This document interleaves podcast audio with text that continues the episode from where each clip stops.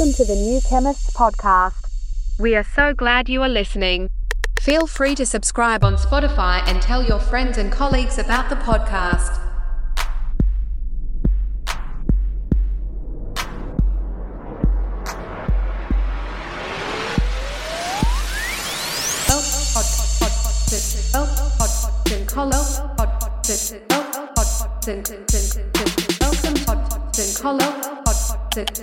Welcome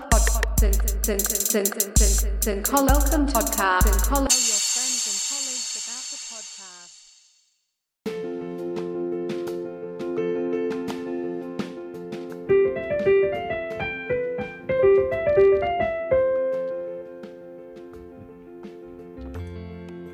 Welcome to the New Chemists podcast. We're glad you're listening.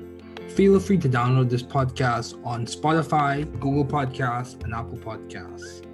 Here on the New Chemist, we discuss chemistry, which simply put is the science of change, as well as the other sciences, careers, community, research, and COVID 19.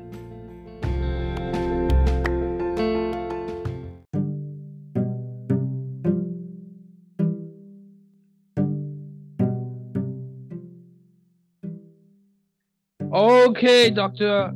Johansson, it is so good to have you on the podcast today. Uh, welcome to the New Chemist Podcast. We're glad you're listening. Feel free to download this podcast on Google Podcast, Apple Podcast, Spotify, Odysee, Stitcher, and a variety of other platforms. Here on the New Chemist, we discuss chemistry, which simply put is the science of change, as well as careers, community research, COVID 19. We discuss thesis, lectures, and we discuss people's careers in detail. So, happy you're tuning in. My guest today is Mattias Johansson. Thanks for joining me today. It is so good to hear from you. Just briefly, I'll inform my audience about you. So, Mattias is actually a colleague of mine. We taught at the same university.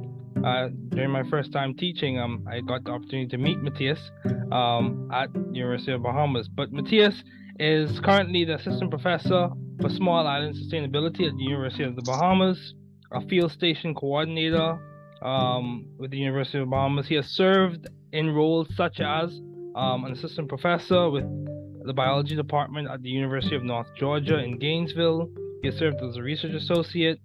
Uh, and he also has his PhD in fisheries sciences with a specialty in genetics from Oregon State University, um, a Master of Science in Biology, a Bachelor of Science in Biology with marine emphasis.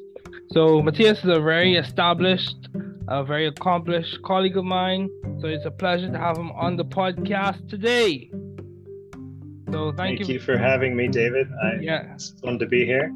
Yeah, yeah, yeah, yeah, yeah. So, um, Mattias, as we get started, what have been your long-standing interests in the field of science? Well, my interests have really shifted kind of as I've learned more about the field, but the kind of through line that runs through it is genetics.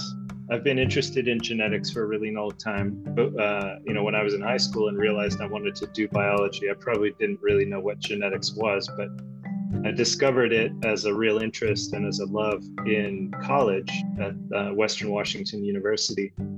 And I actually, my first kind of job in genetics, I don't remember if I was paid or if I was volunteer to be honest, but I actually tutored other students in genetics uh, at the invitation of my genetics um, professor. And since then, it's kind of been the thing that I've done in every kind of research role that I've had. Mostly it's been population genetics, which is kind of where we use genetic information uh, extracted from individuals to understand the movement of populations or the connectivity between populations. But I've also done bits of stuff with genomics and identifying uh, microbes and things like that.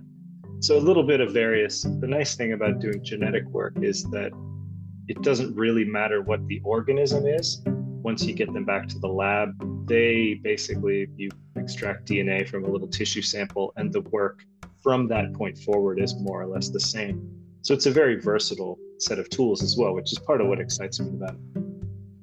Oh wow, that's good. That's good. So you know, for, for what I've seen so far in terms of genetics, it seems like genomics is like a hot hot topic. Genomics, lipidomics, all those things, especially genomics. So what what's your take on the introduction of genomic ideas or genomic concepts to undergrads? What's your take on that? How useful do you think that is? A little bit too detailed for them? What do you think? No, I think it's really useful for students to know kind of that science is a developing field. Uh-huh. You know, we should be pointing out to students where the cutting edge is and and giving them the opportunity to to kind of work there as much as we can in um, in you know the undergrad situation. Mm-hmm. Genomics is a beautiful, uh, you know, it's a beautiful tool for teaching undergraduates in that there are lots and lots of genomic resources. There's lots of genetic information available online for nothing.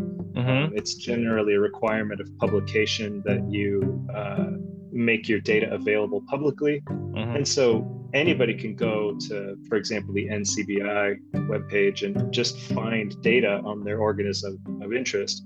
And then we can use the tools many of the tools that are developed for doing genomic analysis or genetic analysis generally are developed by other researchers mm-hmm. solve a problem.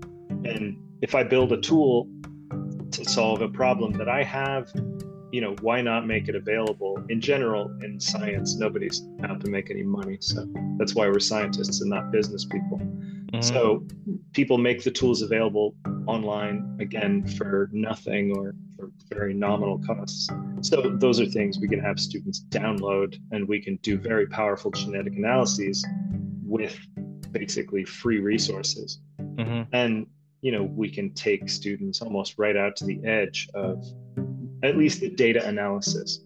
The lab piece is a little trickier because resources, uh, you know, lab equipment is very expensive and lab consumables cost money as well. They tend not to be very cheap either. So it's hard to do a lot you know in the lab with classes. Um, although you know many universities do introduce their students to, um, to very uh, advanced genetic techniques in, in basic biology courses. Mm-hmm. so, something we're working up to at the university of the bahamas right now. At least ub north we don't have those resources available to us just yet yeah, yeah, I agree. I agree.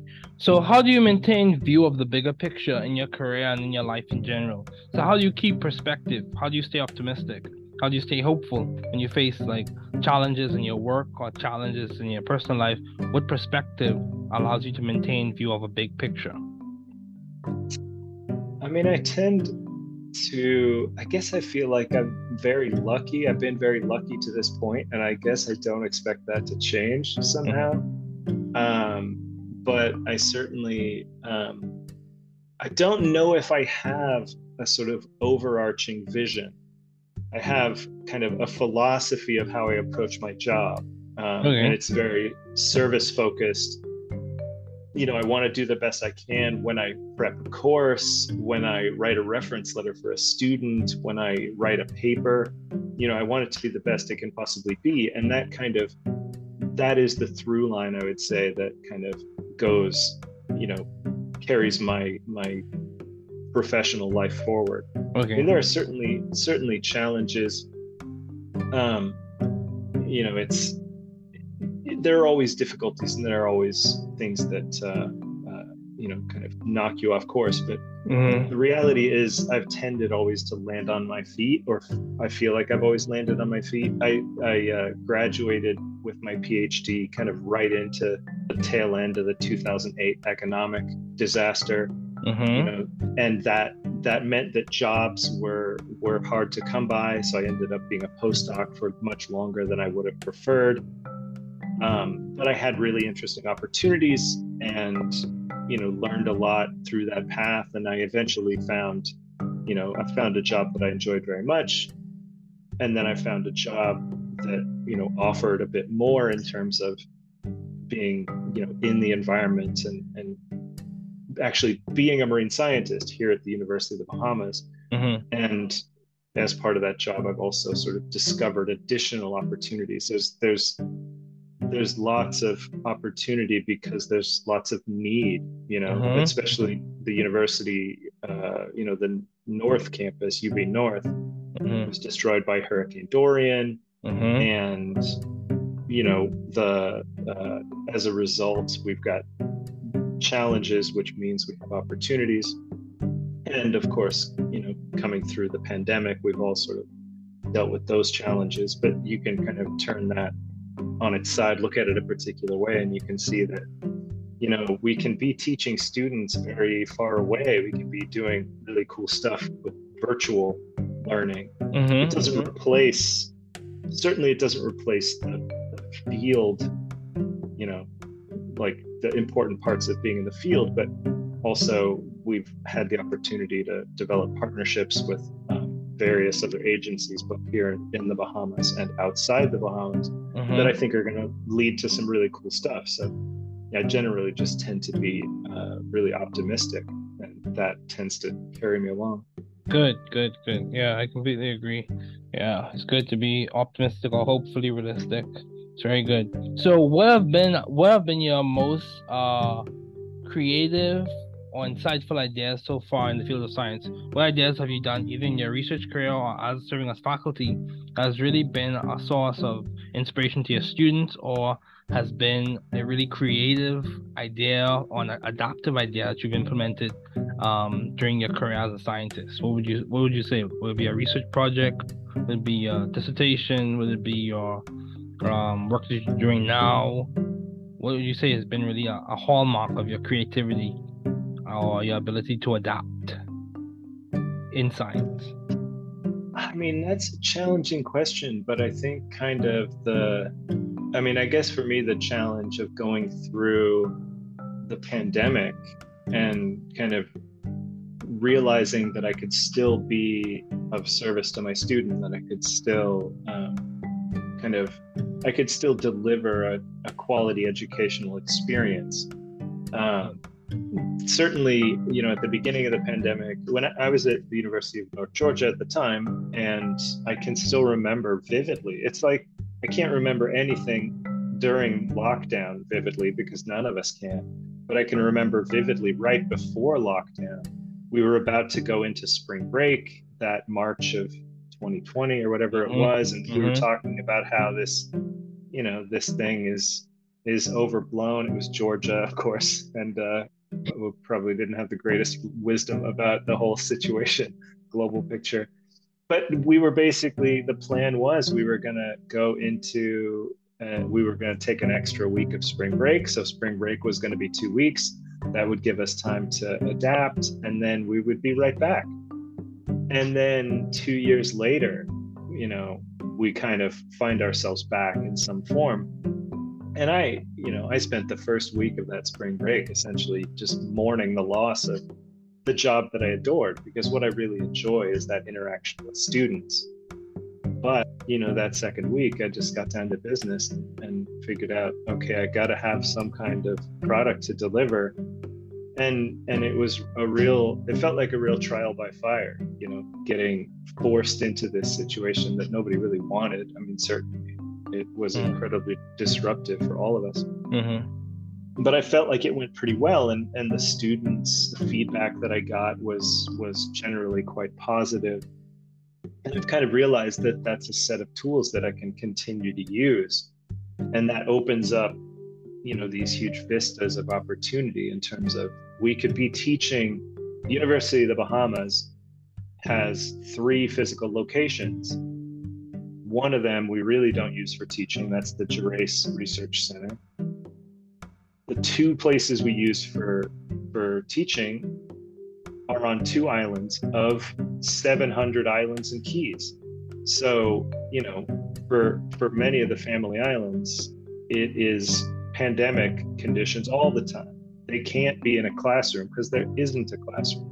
But we could be using these tools and delivering educational experiences uh, you know, excellent educational experiences to students throughout the Bahamas or throughout the Western Caribbean, throughout the uh, or the uh, Western Atlantic rather, throughout the Caribbean. You know, we we need to be sort of recognizing the opportunity in these challenges, and that's something that really for me came out of the pandemic. Oh, it's interesting that you, you you consistently bring up the theme of basically capitalizing on the challenges or seeing the unmet needs as opportunities. Yeah, it's interesting you keep on bringing it up. So you find that do you think that uh I know that's easier said than done, but do you think that is something you've really done well during your time at UB? Would you say that's something you've done well so far? I mean, I think it. I think it is. I think it is something. It's certainly. Um, I wouldn't say that the job is done by any Yeah, yeah. means. Yeah. Oh, you're doing well. It is certainly something I take pride in working toward and Okay. in Okay. kind of campaigning for. Okay. Um, I mean, I, as I said at the beginning, I tend to be pretty optimistic. I mm-hmm. think part of that is not getting ground down by frustrations and challenges because the reality is life is full of frustration. Life is full of challenges. You know, I, uh, you know, you any any life is going to be full of setbacks. That's just how life works. Mm-hmm. Uh, you know, rarely do we have a perfectly linear path to to greatness, and and no one ever puts a stumbling block in our way Mm-hmm. and you know being essentially being forgiving or being willing to forget the challenges is part of that i think but also recognizing that okay this challenge actually has a solution or might have a solution and we should explore that i think that's really important as Mhm. well you know seeing that we do have agency in this world and and it's important to to move things in a better direction as much as we can I agree. I agree. so i think that's really my my philosophical kind of perspective on life Yeah, that's good. That's good. So, um, how have you sought or found the right environment for you to thrive scientifically and intellectually? So, what process did you go through as you went through um, finding your spot in graduate school, finding your spot specifically for this question, finding your spot at University of North Georgia and then the Bahamas? What process or list or framework do you go through when you're trying to find a job or find a place for you to thrive scientifically and intellectually, however you want to phrase it? the thing i find interesting about this question is this is uh, when i communicate with students Uh huh. This is one of those things i really try to communicate that i don't think they can absorb very well Okay. because students have this perspective that we essentially as you know professionals in our field whether we're scientists or whether we're or doctors or whatever it is Mm. we basically ha- woke up one morning with a plan and then we point by point went through the plan and arrived today in wherever we are Oh man, that's funny. That's funny. That's funny. Yeah. My Yeah. experience my experience has absolutely been a random walk Okay. you know i have Brownian uh, motion. yeah so i got out of I, I knew that when I was in college, I knew that I wanted to go to graduate school, but I, I didn't have the wherewithal to, to talk to my advisor about how that actually worked. So I kind of felt, fell out one end of college with a diploma in hand and no clue. So I basically I worked at a dive shop for a while. I worked at Sears, and I kind of puzzled it out. And I emailed uh, prospective uh, advisors. I wanted to be a shark ecologist because everybody wants to be a shark ecologist or a dolphin one who's interested in marine science at least. Mm. Um, and I actually sent an email to a guy who was then at the Moss Landing Marine Lab, um, Dr. Greg Cailliet. And he told me he had 19 graduate students already. So he wasn't looking for any more.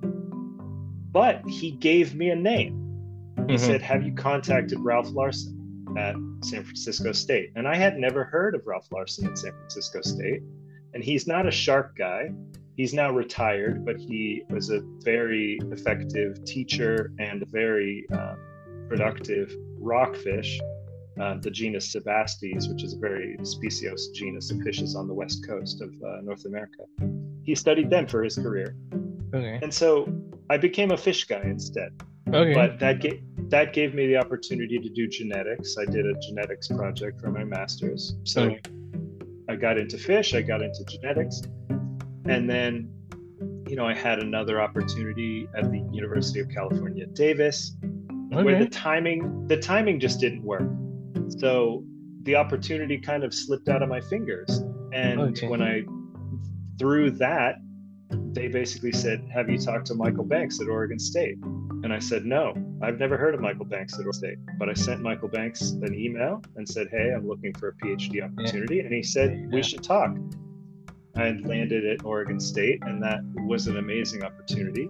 Mhm. And then, you know, when I graduated there, I had I did a little short postdoc uh, at the Hatfield Marine Science Center where I'd been based, and then I just applied for jobs that I saw online, and I ended up uh, in Milwaukee at the University of Wisconsin at Milwaukee, working Mhm. uh, for a guy named Felipe Alberto, doing um, genetic population genetic work on Mhm. uh, on giant kelp, and I learned to use R, and that was a valuable tool going Uh-huh. forward. Uh-huh. And then I ended up getting a postdoc position at the University of Windsor uh, at the Great Lakes Institute for Environmental Research, or GLIER. Uh-huh. And I worked with two different guys, Hugh MacIsaac and um, Dan. Uh, and what's Dan's last name? I can't remember Dan's last name. That's all right. So I worked with two guys, and I actually got into the field of invasive species ecology. And so I've kind of combined all these different things as I've gone along. And so now I would consider myself an invasive species ecologist as well as a population geneticist. Mhm. And then when I was looking, all the while as I'm doing postdocs, I'm applying for jobs for faculty positions. Mhm. And, you know, the offer that came through was from the University of North Georgia. And then uh, that was a great position and I, I really liked it, but it was principally teaching and it was it was a marine biology faculty position, but it's four or five hours from the ocean. Um, so, you know, I saw an ad for a job at the University of the Bahamas. That seemed like uh, seemed like an exciting possibility. It was one of those like, what if this happened? That'd be kind of funny. And then it did happen. Then you have Yeah. to puzzle out the you have to figure out some logistics to move. Yeah. So, and that's uh, that's been a challenge uh, for my family. My my wife is now in Washington State, and uh, it's not really ideal. So- Yeah. But you know, it really has been just kind of happenstance, and it's been making connections, making individual personal connections with people, and Yeah. it really the plan was to become a college professor like way back the plan was that. But the path to getting there has been anything but linear and it's you know it's been as much uh, chance as it has been my own powerful decision making Uh-huh. abilities Uh-huh. I completely agree. Dude, you said a lot of things. A lot of things, which are very good. And see, the thing is, I don't think the path is linear, but I think the combination, in a sense, may be linear. You just have different weights on different experiences or different features. Like in MO theory, we talk about linear combinations, but anyway, I leave that right there. Also for R, I think yeah, R is very useful because you know, and there's also a program you could you you could use if you're trying to learn R called Swirl. Um, as well as you talk about UC Davis.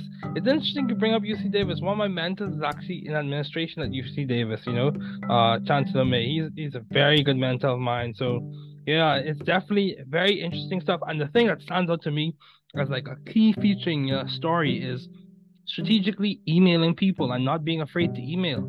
I think sometimes we miss out on opportunities because we just don't take the shot. We just don't send the email, send it well, craft it well, let someone else read over it. But try you know? There's nothing wrong with trying. And i've had that experience in which i've been able to meet new professors or get interviews or schedule job interviews or just develop my professional acumen and network through just emails. Having the opportunity to email and then meet people. So i think that's very very important. I'm glad you shared that story. So um how do you uh, maintain vision and teamwork in the environment how do you keep the collaborative spirit going where you work and and what you do, even in your classroom? How do you keep that going? Um, in the classroom, it's a bigger challenge than otherwise. Um, undergraduates are, by their nature, uh, shy and retiring somehow. I don't know. They're young enough that they still care what other people think. I think arriving in my mid 40s has been the br- principal blessing of getting older is that you lose interest in what other people think Yeah. because I, my students are so they just don't want to put their head above the parapet.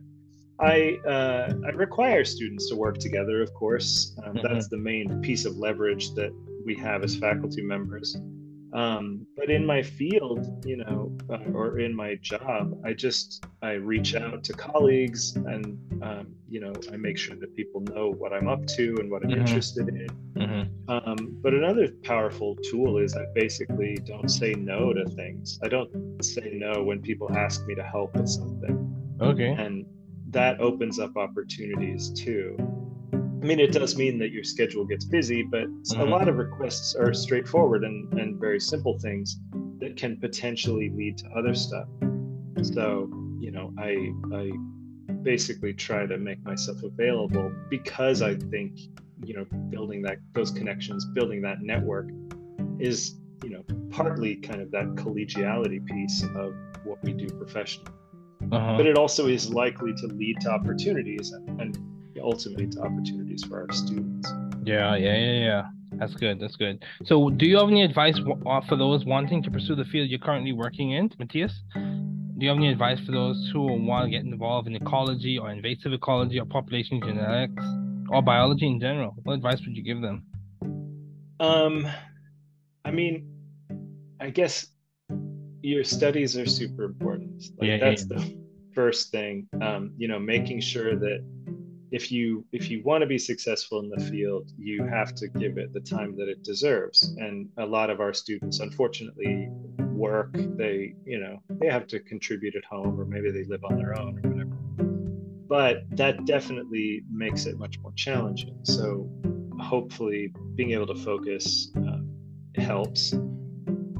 But making personal connections is another super important thing that I don't think uh, students, uh, the average student, I'll say, necessarily recognizes the importance of. So, you know, a lot of students think if I just do my classes and I get decent grades, then opportunities are going to open up. But it is, it's just easier for people to hire somebody they know Mm-hmm. so, you know, taking those outside opportunities, doing internships or volunteering, we have, uh, we're very lucky here in Grand Bahama to have lots of opportunities for our students and kind of more in the pipeline. The challenge that I run into is the students don't see the value in it. They don't recognize that, you know, by doing that internship at company X, Mm-hmm. company X is going to know who they are. Yeah. Gonna, if they have a permanent position, the, the student's resume will say company X on it. And it'll be easier to justify if they've done a good job, of course. Yeah, yeah, Easier yeah. to justify hiring Mm-hmm. and you know getting more diverse. I, I write lots of reference letters for students. And some students I can basically say the student was in my class and got a decent grade. But the CV or the transcript, you know, the university provides says exactly the same thing. It just doesn't have my signature at the bottom. Yeah. So by by having a, a reference letter that says, you know, this student worked for our nonprofit marine science organization for a summer, did a fantastic job and did this task and this task and that task, and they were great with the kids and they were doing whatever. That sounds a lot better than Mm-hmm. the student took my ecology class and got an A minus.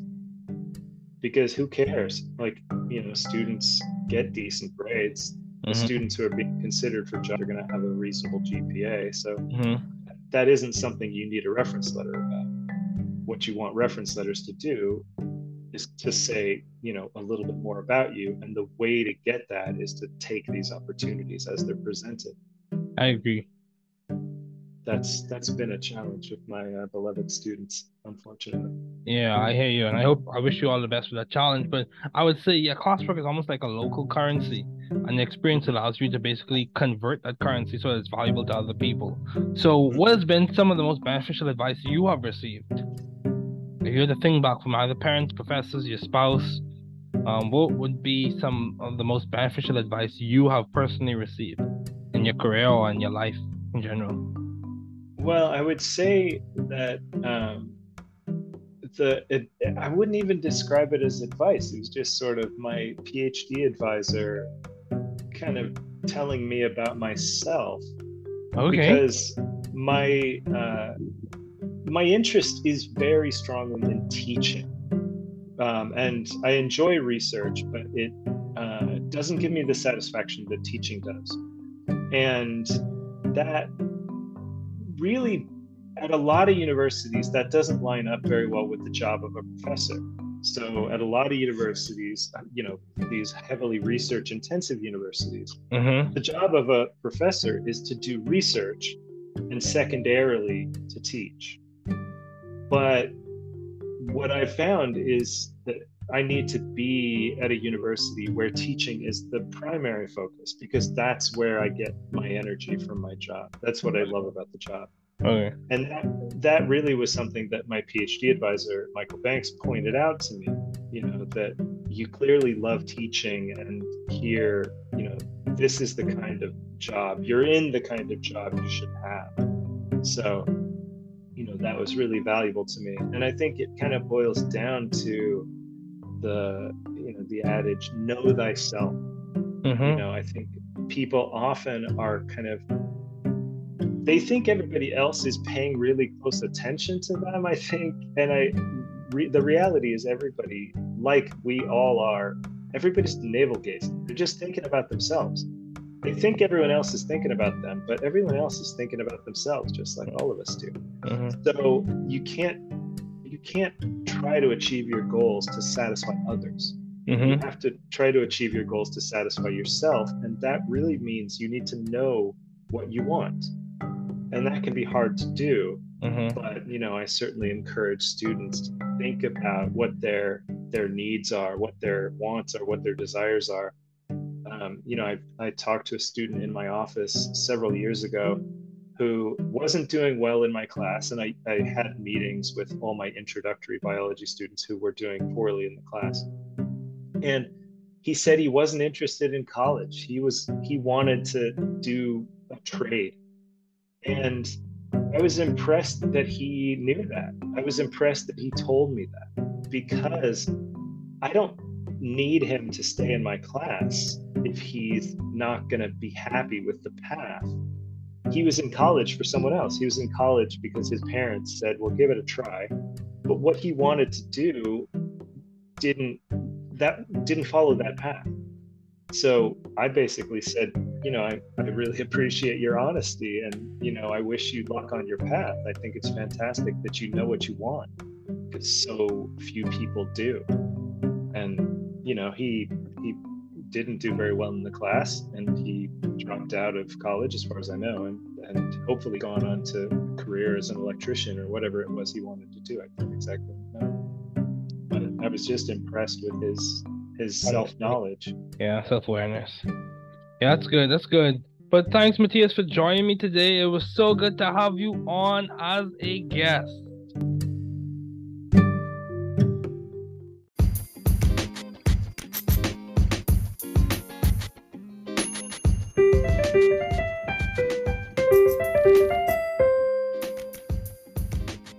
Thanks for listening.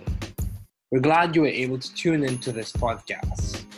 Once again, this is The New Chemist, where we discuss chemistry, which simply put is the science of change, as well as the other sciences, careers, community, research, and COVID 19. Thanks again for listening.